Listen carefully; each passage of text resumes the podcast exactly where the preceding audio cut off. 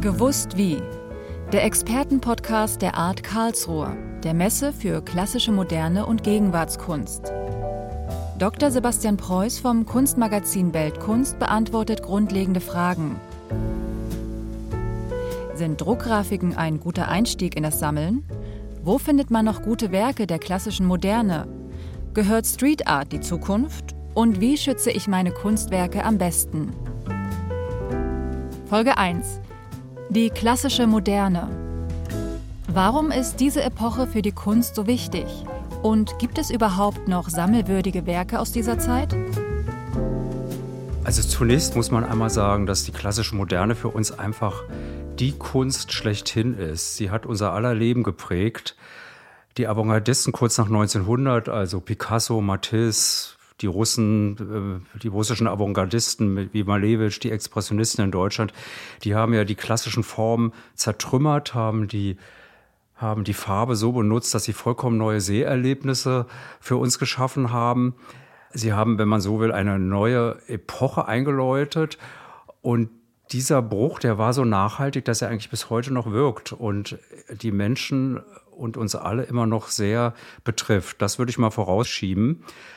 Und allein das ist schon ein Grund, dass man sich mit der klassischen Moderne sehr intensiv beschäftigt und sie auch sammeln kann. Man kann mit sechsstelligen Summen, aber auch mit fünfstelligen Summen immer noch sehr schöne Gemälde kaufen. Und bei Druckgrafik kommt man sogar mit dem vierstelligen Bereich ziemlich weit. Picasso, Matisse, Malevich. Die großen Namen der klassischen Moderne kann sich heute niemand mehr leisten. Die besten Werke sind längst in Museen. Doch wie steht es um die Namen aus der zweiten Reihe? Kann ich da noch Entdeckungen machen? Also zunächst muss man sagen, dass man zum Beispiel auf einer Messe wie der Alt Karlsruhe sogar auch aus der ersten Reihe tolle Entdeckungen machen kann. Also ich denke da an die Galerie Valentin in Stuttgart, die gibt es ja schon seit 1929. Das war immer eine Otto Dix Galerie und da gibt es noch sehr eindrucksvolle Zeichnungen, Aquarelle und Gouachen zu kaufen von Otto Dix. Genauso sieht es aus von Max Ernst. Eine andere Galerie, die ich da sehr interessant finde, ist die Galerie, die heißt so die Galerie von Peter Femfert in Frankfurt. Der ist, also eins seiner Spezialgebiete ist der Surrealist Masson, André Masson, einer der wichtigsten Köpfe der, der Bewegung. Und da hat er eine wirklich große Auswahl von Gemälden, Skulpturen, Papierarbeiten aus allen Phasen. Dann gibt es die Galerie Ludorf in Düsseldorf, die ist spezialisiert unter anderem auf die Brücke-Expressionisten, aber auch auf Nolde, auf Feininger, auf Karl Hofer. Dann auch Christian Rohls, ein Künstler, der für viele immer noch so ein bisschen in der zweiten Reihe steht, der aber wirklich ein ganz bedeutender Zeitgenosse der Expressionisten ist. Wenn man sich auf exzellente Papierarbeiten der deutschen klassischen Moderne äh, spezialisieren will oder sich dafür interessiert, würde ich immer auch Tole Rotermund empfehlen, eine, eine sehr gute Adresse, ein, ein sehr engagierter Händler in Hamburg. Der Blick in die zweite Reihe, das ist ein ganz wichtiges äh, Stichwort. Ein Künstler, der mich in den letzten Jahren sehr umgetrieben hat, ist Josef Schaal.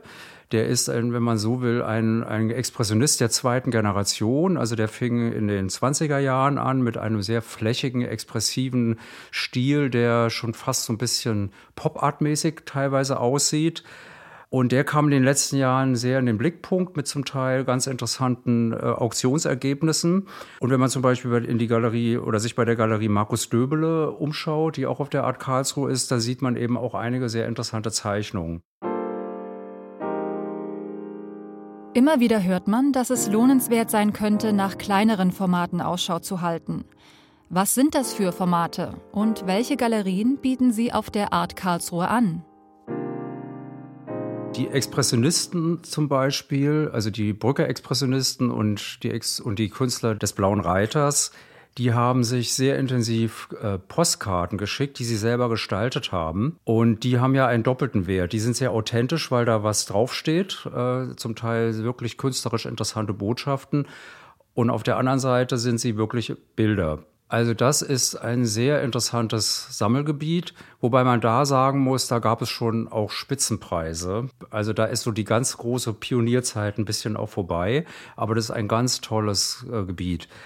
Wer sich zum Beispiel fürs Bauhaus interessiert und so abgeschreckt ist von diesen hohen Preisen, zum Beispiel von der Bauhauslampe, die ja ruckzuck sechsstellig geht und so weiter, wenn sie wirklich noch aus der Zeit ist, da würde ich empfehlen, sich mit Drucksachen zu beschäftigen. Einladungskarten, Broschüren, Kataloge des Bauhauses. Das ist ja eine ganz wichtige Kunst des Bauhauses, also Typografie, Design. Und da ist ja das reproduzierte Objekt ist ja das Original. Das ist ja nichts reproduziertes. Also eine Einladung vom, vom Bauhausfest, die ist ein Original. Und da ist man auf alle Fälle in der Regel im vierstelligen Bereich, sogar auch im, unter im unteren vierstelligen Bereich, ist man dabei und kann wirklich authentisches Bauhaus nach Hause holen. Gibt es neben dem Bauhaus noch eine andere Strömung der Moderne, die gerade am Markt auf besonderes Interesse stößt? Wo sollte ich genauer hinsehen? Also da kann man ganz klar sagen, die neue Sachlichkeit. Da gibt es ja derzeit äh, geradezu einen Boom zu beobachten. In den letzten zwei Jahren gab es in den Auktionshäusern sehr spektakuläre Zuschläge, auch von Künstlern, die eben nicht Dix, Gross oder Christian Scharz sind. Also das sind Künstler, die bislang eher in der zweiten Reihe waren, wie zum Beispiel Hans Grundig, Karl Hubuch, Albert Bürkle, aber auch Malerinnen wie Grete Jürgensen, die mit tollen Bildern, die zum Teil noch nie gesehen waren, äh, wirklich erstaunliche Ergebnisse erzielt haben. Aber auch da darf man sich nicht von abschrecken lassen. Es kommen immer noch für unter 10.000 Euro sehr interessante Bilder von Künstlern auf den Markt, die man zum Teil noch nie gehört hat. Aber es lohnt sich, da wirklich hinzuschauen, nicht auf den Namen zu achten. Und äh, ich kann das nur an, ans Herz legen, dieses Thema. Stimmt es, dass gerade der Südwesten Deutschlands eine Pionierrolle bei der neuen Sachlichkeit eingenommen hat? Ja, also das ist auch ein Aspekt, den man nicht vernachlässigen darf. Die neue Sachlichkeit ist ein südwestdeutsches Thema. Das fängt ja schon damit an, dass die berühmte Ausstellung 1925, die der damalige Direktor der Mannheimer Kunsthalle, Gustav Friedrich Hartlaub, ausgerichtet hat, indem er diese neue nachexpressionistische Bewegung versammelt hat zum ersten Mal und ihnen ja auch diesen Namen Neue Sachlichkeit verliehen hat und auch verschiedene Binnenströmungen äh, gruppiert hat. Diese Ausstellung hat der Bewegung bis heute den Namen gegeben. Also wenn man so will, ist es ein Mannheimer Thema. Die Mannheimer Kunsthalle hat bis heute auch bedeutende Werke, die damals aus der Ausstellung in die Sammlung gekauft wurden. Und da darf man nicht vergessen, dass es eine ganze Reihe sehr guter neusachlicher Maler in Baden und in Württemberg gab. Also in Stuttgart und in Böbling gab es vor circa acht Jahren eine große Ausstellung, die diese Sammler mal versammelt hat.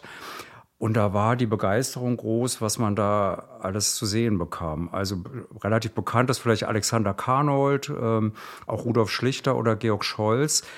Aber auf einmal war da so ein Maler wie Jakob Breckle oder ein anderer Maler wie Volker Böhringer, das ist ein schwäbischer Maler und Grafiker, der zum Beispiel von der Galerie Valentin sehr bearbeitet wird. Dort kann man mehrere wirklich wunderbare Bilder sich angucken und die auch erwerben.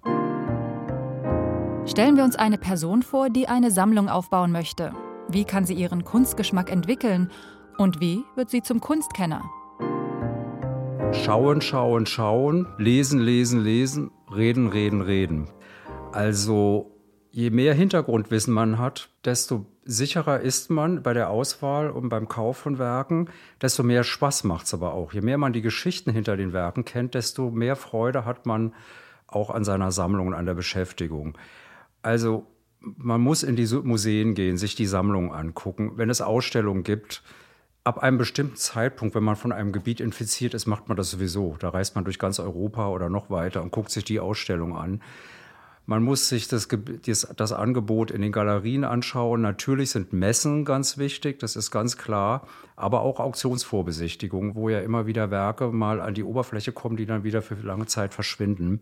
Ohne Lesen geht es auch nicht. Man muss einen, einen kunsthistorischen Input haben, wenn man sich mit der klassischen Moderne beschäftigt. Das ist ein historisches Thema und für das Verständnis ist es wichtig, dass man sich da einarbeitet. Also auch ein, der Aufbau einer gewissen Handbibliothek ist auf alle Fälle zu, zu empfehlen.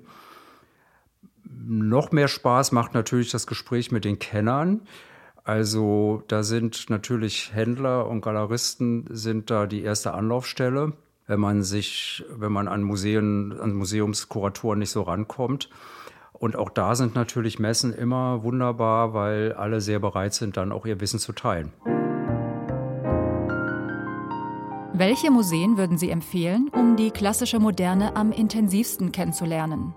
Also ganz klar ist natürlich Berlin für die, sagen wir mal, für die 20er Jahre ein, äh, immer noch das Zentrum. Da kann man kritisch sagen, die Museumssituation ist gerade nicht so gut, vieles kann man da nicht sehen. Ich empfehle immer Dresden. Dresden ist eine unterschätzte Stadt der Moderne und da gibt in den und das ist zurzeit auch in den Museen sehr gut aufgearbeitet. Für mich immer noch Stuttgart mit der, mit der Staatsgalerie, mit dem Kunstmuseum. Das sind wunderbare Sammlungen, äh, sowohl für den ähm, südwestdeutschen Raum, aber auch für, überhaupt für die internationale Moderne. Und eine der besten Sammlungen der klassischen Moderne überhaupt weltweit ist die Kunstsammlung Nordrhein-Westfalen in Düsseldorf, die eben nach dem Krieg aufgebaut worden ist. Das Volkwang-Museum in Essen ist wunderbar. Also ich finde immer, wenn man sich einmal mit den Beständen der Moderne in deutschen Museen beschäftigt, dann kommt man sehr schnell dahin, dass man doch sehr stark diese Leistung bewundert und diesen, diesen Aufbauwillen, mit dem die Nachkriegsdirektoren der Museen diese Sammlung wieder aufgebaut haben, nachdem ja in der Nazizeit die alle zertrümmert wurden. Zum Schluss noch eine ganz praktische Frage. Ich habe einige Werke der Moderne erworben. Jetzt sind sie zu Hause angekommen. Worauf muss ich beim Umgang mit ihnen achten? Wie schütze ich sie am besten? Also die zwei größten Bedrohungen sind Entwendung und natürliche Zerstörung, sage ich mal so. Gegen beides muss man sich schützen, da muss man sich auch mit beiden muss man sich auch auseinandersetzen. Das kommt nicht von allein. Also Viele Sammler machen sich nicht klar, wie schlecht ihre Wohnung geschützt ist. Und viele Sammler machen sich auch nicht klar, wie, äh, wie teuer eine gute Kunstversicherung ist und nehmen oft auch eine Unterversicherung in Kauf. Also das muss man sich genau überlegen ab einem gewissen Wert einer Sammlung kann man sich vielleicht das gar nicht mehr so leisten. Dann muss man aber das Risiko irgendwie minimieren, indem man vielleicht ganz bedeutende Dinge irgendwo im Safe oder so unterbringt. Da muss man drüber nachdenken. Und wenn man das Risiko eingeht, sollte es ein kalkuliertes Risiko sein, dass man zumindest weiß, was man macht. Natürlich ist Raumklima wichtig, Feuchtigkeit, Trockenheit. Der klassische Fehler ist, Druckgrafiken, die man sehr liebt, Fotografien, die man sehr liebt, immer schön in seiner Wohnung aufzuhängen und ständig kommt das Licht rein. Das fällt einem erst nicht so auf, weil man ja das, die Kunstwerke jeden Tag sieht. Man merkt nicht, wie die sich so verändern. Aber wenn man es dann vorher nachher sieht, ist das teilweise sehr erschreckend. Also gerade so Druckgrafik und Zeichnungen, das sind auch, das ist auch eine Kunstform, die vielleicht auch sich im Grafikschrank zum Teil abspielen sollte. Wichtig sind ist auch die sachgemäße Rahmung in Passepartout, wenn man sie im Grafikschränken aufbewahrt, gute Rahmen, Museumsglas. Und wenn es einen Schaden gibt, auf alle Fälle zu professionellen Restauratoren gehen und nicht anfangen, selber darum zu murksen.